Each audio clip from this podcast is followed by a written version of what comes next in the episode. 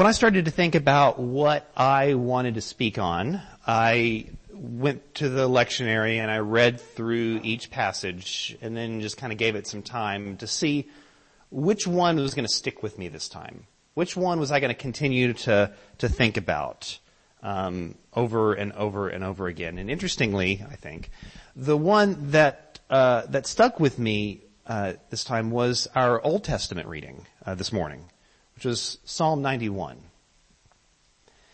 And so before we go any further, the, the official lectionary reading like skips around in it. Let me read you the whole thing and, and then we can talk about it some more. So this is Psalm 91.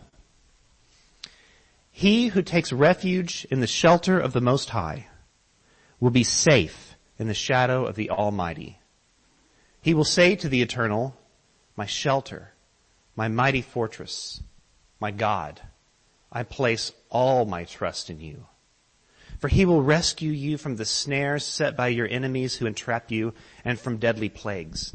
Like a bird protecting its young, God will cover you with his feathers. He will protect you under his great wings. His faithfulness will form a shield around you, a rock solid wall to protect you. You will not dread the terrors that haunt the night, or the enemy arrows that fly by in the day or the plagues that lurk in the darkness, or the disasters that wreak havoc at noon. A thousand may fall on your left, ten thousand may die on your right, but these horrors won't come near you. Only your eyes will witness the punishment that awaits the evil. But you will not suffer because of it. For you made the eternal your refuge, the most high your only home. No evil will come to you. Plagues will be turned away at your door. He will command his heavenly messengers to guard you, to keep you safe in every way. They will hold up you, you, they will hold you up in their hands so that you will not crash or fall or even graze your foot on a stone. You will walk on the lion and the cobra. You will trample the lion and the serpent underfoot because he clings to me in love, says the Lord. I will rescue him from harm. I will set him above danger because he has known me by name. He will call on me and I will answer. I'll be with him through hard times. I'll rescue him and grant him honor. I'll reward him with many good years on the earth and let him witness my salvation.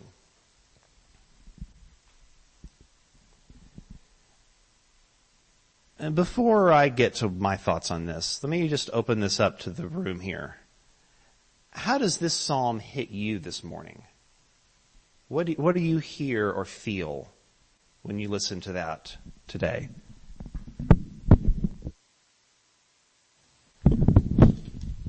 For the benefit of the online people, I'll bring you a microphone so they can hear you too.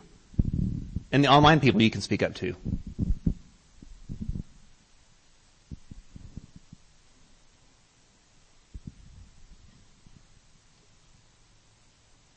Psalm 91 is my second most favorite psalm after Psalm 23. I have read this hundreds of times. Uh, it came to my clear attention, uh, uh, stories I heard that missionaries, uh, centuries ago, uh, they would hold on to this when they were in the midst of headhunters and tsetse flies and all kinds of crazy things and they couldn't call 911 or anything. And so this was their life, this was their lifeboat. I went, well, I better pay attention to that, huh?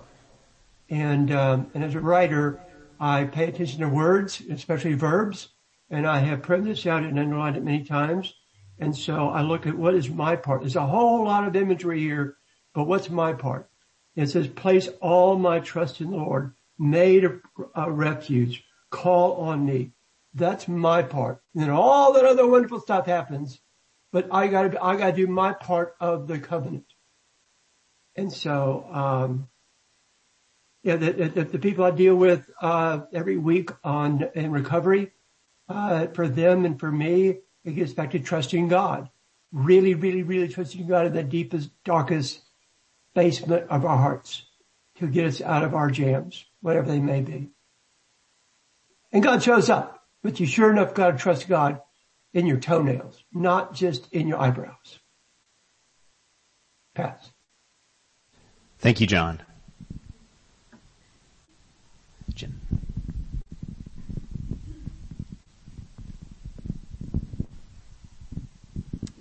Um, as I looked over the passage again, it just feels so safe and so, yeah, just like peaceful when things aren't peaceful at all. You know, just comforting, just safe. Um, I have a little bit of a different take on it. I feel like um, it's not true. It does not feel true to me. I hate this psalm. That's all.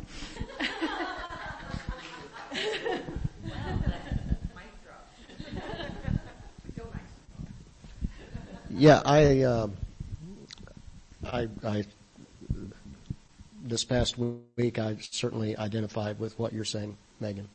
Uh, definitely. And, and that was, that was why I was kind of, man, this sounds really sweet. Uh, too bad it's not happening over in Ukraine right now. Um, and one thing that just keeps coming back to me, this is the psalm that you read from Luke, you know, that Satan throws at Jesus, and guess what? It didn't bear out to a cross. I mean, uh, his foot did strike the stone, and he was nailed on a cross, and it didn't come about until after.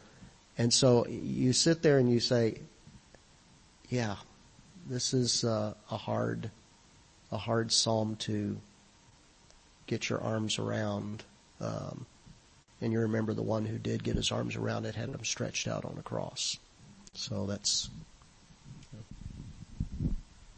Mine is mine is like when you things are going well, it feels safe to me. When things are going horrible, it doesn't feel safe either.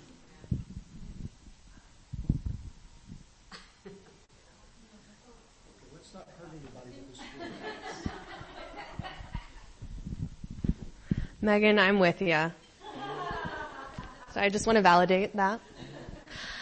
My first thought, similar to Daryl, was of Ukraine when I was reading this, but I also think of a lot of families I know that it just doesn't feel true for them. And then I think about maybe this is true not for our circumstances, but for our hope and for our mental safety that we know that there is a path beyond where we are right now. And that protection is not necessarily for our physical safety, but where we're protected in knowing that there's a safety beyond our current moment. That's all I got.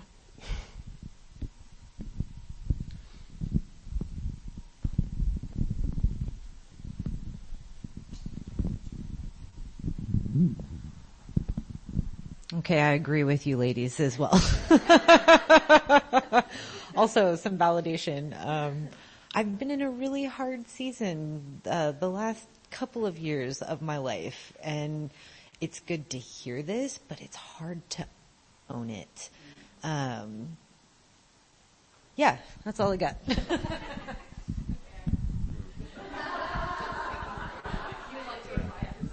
Okay. Uh, this feels safe, safe when I'm dissociative. um, yeah. It, if I think about my real life, it doesn't feel like what I live, but it sounds nice. You know, I always think when I read that seems untrue, I mean, that the writer knew all that and that they're inviting us into this tension and to wonder, okay, where does my security come from and what are the questions I'm supposed to ask when it doesn't make any sense to me? Because there's a part of it's true, just like the Job poet. You know, there's clearly he's commenting on Deuteronomy, and there's a part of Deuteronomy God rewards the good punishment that's true, and he's really inviting us to ask questions of ourselves when it's not true and to live in that tension. Thanks.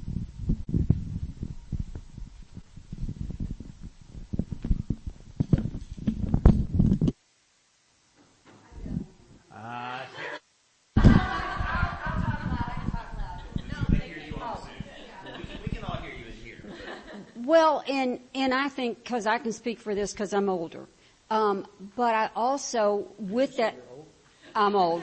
I'm old. Um, I, I said older, um, and then Daryl would say, "Yeah, older than me." Um, but um, so so as I think back, though, if I was with that scripture, um, there have been times that I wouldn't want to hear that scripture either, but as I think back through my life and I start to just kind of segment different parts of my life, and if I, if I'm really honest, that scripture is true to me. Even though I told you I'm going to play the devil's advocate at first because I thought everybody was going to say, you know, something good about that scripture, and I was like, I'm going to play the devil's advocate. um, but, uh, I thought the devil was a lawyer. but as I think back and I seg, I can just put in different segments of my life, um, that scripture has always been true to me, if I want to be honest about it. It's always ended up being true to me. It may have not felt true at the time that I was going through something, and I and it was hard and difficult and there are times that I as I think back through some of those times that I honestly did not think I was going to get through it or we were going to get through it together and be okay but we did and we got on the other side of it and that tr- that scripture is so true it's so true.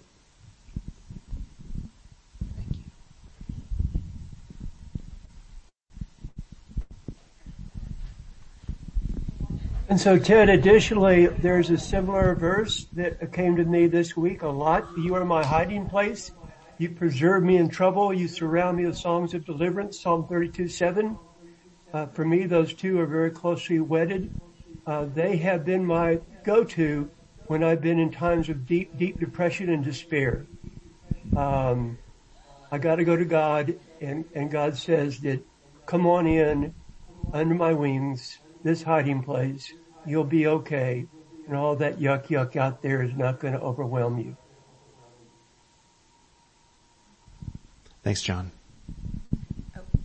I, I think everything that everybody has said is true. And it's probably one of those examples of times where you're supposed to weep with the people who weep and mourn with people who mourn and not like laugh in their face and be like, God says it's gonna be fine. And so like, both things can be true, but there is, there are times and places where some words are not well received and where a word of saying, you know, this doesn't feel true is actually like the best thing that someone can hear. And sometimes where the best thing we can hear is this is true.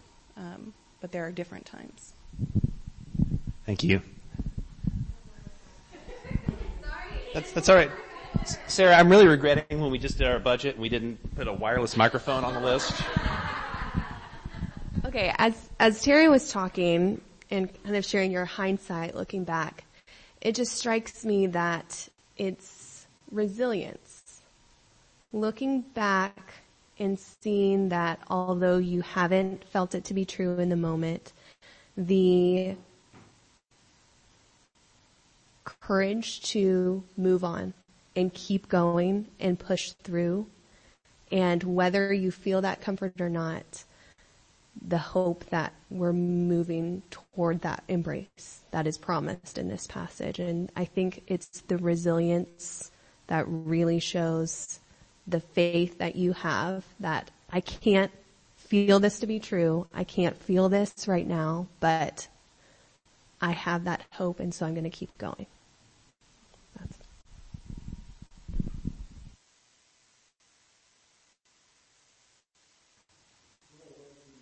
I know, I know, I know, I know. I, I don't even know why I'm bothering to switch microphones. This. Um, all right.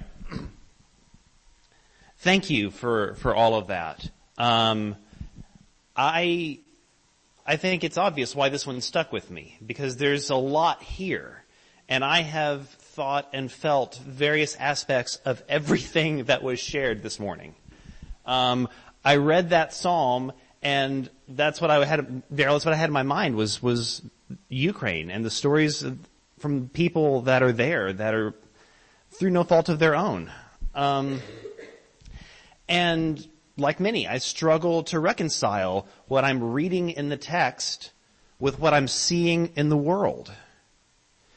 Uh, because a very surface level reading of this passage makes it sound like this is a promise from God that nothing bad will ever happen to you.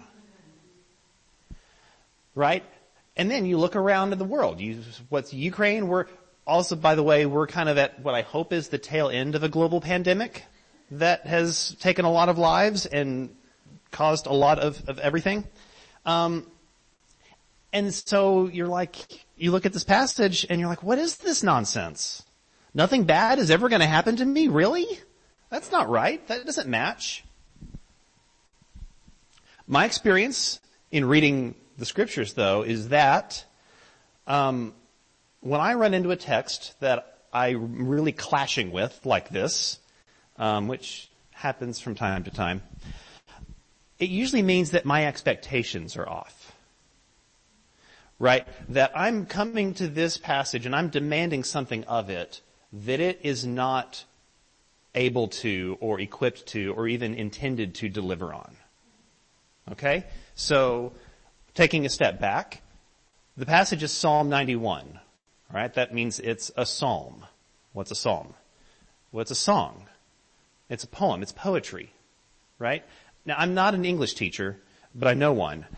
And I, my understanding is that if you were to take a surface level reading of a poem and then say, well, that's what the poem means, you have missed the point of the poem. Poetry uses words to evoke emotion to teach a deeper truth. So, what's going on in this poem? I think we hit on a lot of it here in our discussion. Let me highlight a few things, okay? It begins, he will, he who takes refuge in the shelter of the Most High will be safe in the shadow of the Almighty. He will say to the Eternal, my shelter, my mighty fortress, my God, I place all my trust in you. You will not dread the terrors that haunt the night, or enemy arrows that fly in the day, or plagues that lurk in the darkness, or disasters that wreak havoc at noon. For you made the eternal your refuge, the most high your only home. No evil will come to you.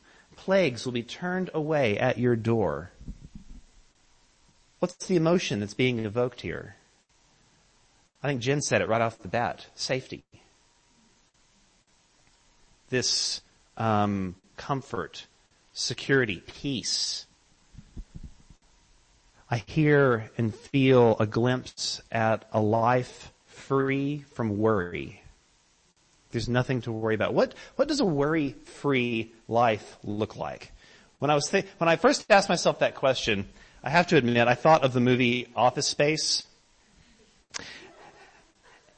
The main character in Office Space, Peter, he's got a sad life. He has a horribly painful commute to a job that he hates. Everything about this job is just weighing on him and draining him. I mean, does anyone at your work ever say, it sounds like somebody's got a case of the Mondays? in the movie, he goes to see a hypnotherapist, and he, the hypnotherapist puts him into this like special relaxed state. And as this happens, you can just see all of the muscles in his face relax, as if all of the cares and the worries of his life are gone. He looks for the first time happy. But in the movie, this particular carefree state has a very dark side because the hypnotherapist has a heart attack. And Peter doesn't seem to care. He just kind of stands up and walks out and decides, you know what, I'm not going to go to work anymore. He's not going to quit his job. He's just not going to go because he doesn't like it. Um, and you can see that this isn't really a good a good thing for him, and they're not. It's it's not a great life. And so when you think of a worry-free life, it's not the same thing as a self-centered, I literally care about nothing except how I feel right now kind of life. So what does a worry-free life really look like? Um, as as, Daryl pointed out um, a second ago, and then as you heard in the reading, our, our New Testament reading today is the story of Jesus going out into the wilderness to be tempted by the devil. And the devil, every time the devil tempts him, Jesus responds by quoting scripture. Um, Deuteronomy every time, right? It is written, man shall not live on bread alone. It is written, worship the Lord and serve only Him.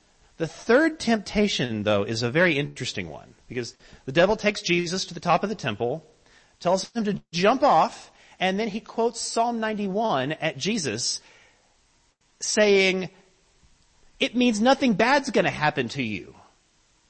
So you can do it. Right? Again, to quote it, he says, if you are the son of God, Throw yourself down from here, for it is written, He will command His angels concerning you to protect you. On, his ha- on their hands they will bear you up so that you will not dash your foot against a stone. Listen to the lie that the devil says. If you are a child of God, nothing bad will ever happen to you. But we've all suffered. Does that mean we're not children of God? Does it mean that God's not really there? Does it mean that God doesn't care? But Jesus sees it for the lie that it is. And so he throws another Deuteronomy quote at the devil and he's done with it. Right? The story that starts in the wilderness leads to the cross. Jesus was definitely the Son of God. Jesus suffered greatly and yet, if you look at his life, I think you see what a worry-free life truly looks like. Just, just think about this for a second. This is a guy that goes from town to town and says whatever he feels like saying. Will it anger the crowds? Will the crowds try to kill him? He doesn't seem to care. He calls out the powerful so publicly. And then he goes and finds the outcasts and befriends them, invites himself over to their house. He, he walks right up to and touches lepers. He goes out to the tombs, to the people, to the guy that have been chained outside of the gates in the tombs because they're too crazy. He goes to those people. Fearless. He's on a boat with his disciples, who, by the way, are all seasoned fishermen. And they are freaking out because of the storm that's going on. And Jesus is sound asleep. And when they wake him up, freaking out, he is so irritated at them. Don't you trust God? See, he, he gets what Psalm 91 is about. It's about having the trust in God, putting your trust in God so that you don't have to worry about the things that you can't control. Because you can't control those things. But it doesn't mean that you don't do anything.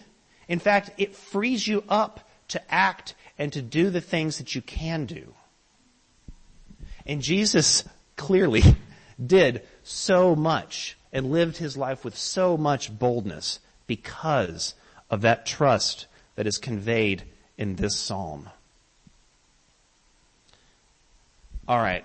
At the risk of carrying this microphone around a whole bunch of times, how does this hit you this morning? What, what, what response do you have? All right. Serious wireless microphone. Write it down. Uh, it's interesting because when I um, I didn't speak the first time around, but I was having kind of thoughts along those lines. I also, of course, thought of our brothers and sisters in Ukraine and also our brothers and sisters in Russia and all they are going through and thinking about a psalm like this in that space is that, that offer of hope. Like if you're sitting in a train station waiting for a bomb, what you need in that space is something to hold on to that God is, um, that God is trustworthy. And I mean, I, I love that idea of, of thinking about this as poetry and, and writing out what you need in that space, which often is a really hard thing. So.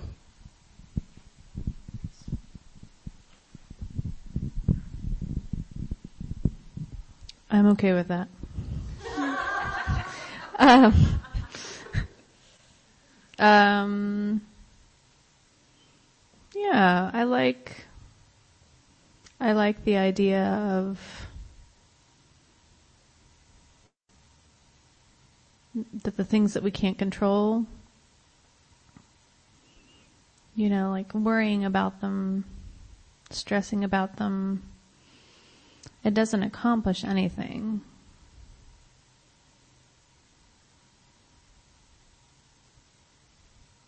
Yeah. So just,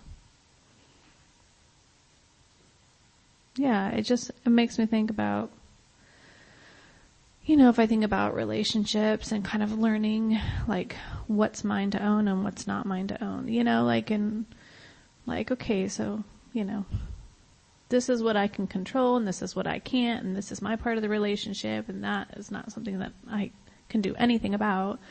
Um, uh,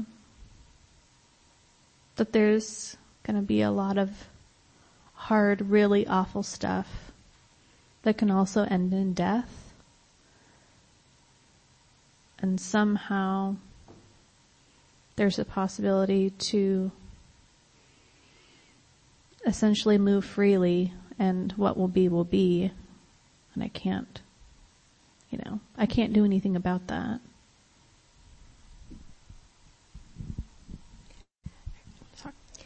Um, so I feel like I have this strong visceral reaction to this psalm, maybe because I am a warrior and I it's not that I like to worry about the things that I can't control, but I very, you know this to be true, I very often do. Like, I'm like, what can I, like, I'm just thinking about Ukraine all day and I'm like, what can I do? The answer is nothing. and I don't like that answer. And, um, I think that's why I have such a hard time with so, like these such, such hopeful things because I I want to do and act and I want to worry and I want to it feels like worrying sometimes feels like doing something even though it's not um, um, and so I do I think that's I mean I I don't think I should have been as down on the psalm as I was at first. Um, I guess I Psalm 91. I apologize. I'm sorry. Um, because I do forget that it's um, poetry. and when I first hear it, I'm just like, ugh, no. Um, I don't want to hear that right now. But I do think that it does. It, it it may not provide comfort to me, but I know it provides comfort to other people. And it, um, you've helped me kind of see maybe I need to worry less about the things I cannot control and start to do things that I, that I can. In all fairness, Megan, you're English, not Hebrew, so I mean, you know, that maybe, yeah, some, something to do with that. I, I, I don't know who the psalm is attributed to, so I don't know who the author of this psalm is. I, perhaps no one does either. Um, but and, and that's the thing. There's two things, two thoughts that come to my mind. One is the word that came to my mind was not hopeful as much as uh, the perspective of this author as confident uh, that they're able to move in confidence uh, that that they have God on their side. Um, the other thing, if this is David, if it is, or you know any number, we keep on remembering this is not a powerful group of folks. They're not stupid, you know. They know, they know reality. They know death. They know, you know, being stomped on. So yeah, yeah, they, they understand this, and so that's the other thing about it is is that um, we look to someone that we trust, and even though the world falls apart around us, we're still going to keep on hanging on to that. This is what Jesus did, uh, even though the world was falling apart around him, he still had the trust. It's what Paul did when he had a thorn, which I think was actually the persecutions that he was experiencing. Um, and he's saying, take it away, take it away, take it away. And God says, no, my grace is enough. And Paul says, okay, then I'm going to be, I'm going to be glorifying in those. Um, so it's a bitter pill to swallow, but it still is what it is in that sense.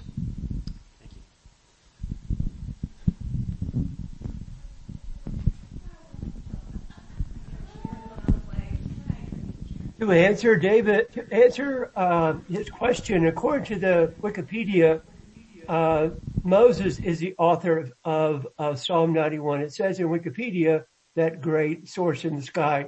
The Midrash states in Psalm 91 was composed of, of Moses on the day he completed building the tabernacle in the desert. The verses describe Moses' own experience entering the tabernacle and being enveloped in the divine cloud just quoting a reference. I'm not going to die on that hill, but. Um, what I was going to say is that taking a step back from it, we all have these built-in ideas of what we can and can't control. And some of those are false. And so that's, I think, where we get ourselves into trouble with things like this because we're trying to oh, let go of things that actually we are supposed to control, or we're trying to, um, we're trying to do something about the things we can't control. Like you can't control, despite what I have heard, you cannot control whether your children act right all the time. And the more that I try to make them do that, the more that I'm like, well, you know, and so I can let that go, but there's like ingrained cultural messages that tell us that certain things are within our control and certain things are our responsibility, and we have to dismantle those um, before we can actually let go of things that aren't in our control.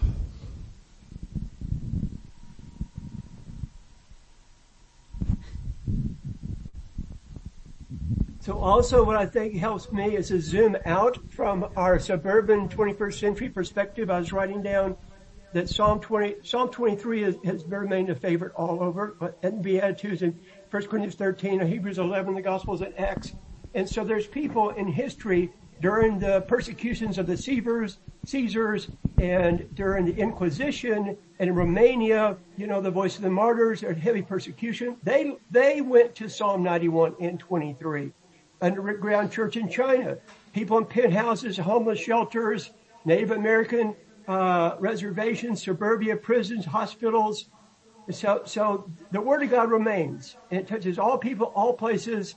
So we need to recognize, uh, for me, the Word of God is just wow. All those people, all those places, at all those times, and, it, and God didn't. I keep telling myself over and over again, God doesn't change, the Bible doesn't change, so I need to adapt.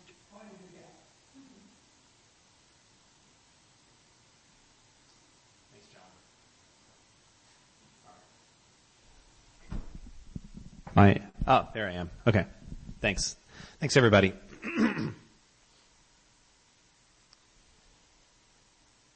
yeah.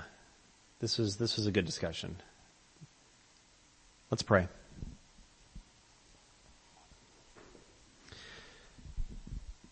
Dear Father, thank you for, for the ways that you bless us, for the ways that you take care of us and provide for us. And Lord, we, we look around in the world and we, we see examples of your care and provision and protection. And we also look and we see areas where it doesn't look like you're there sometimes. Help us to see you. Help us to see you in those areas. God, help us to, help us as we wrestle with what we read in your word and what we see in your world. From, help us to grow in our, in our understanding. I guess more importantly though, Lord, help us to grow in our love and in our trust. Give us hope and give us faith. And Lord, please come soon and make everything right. In Jesus' name we pray. Amen.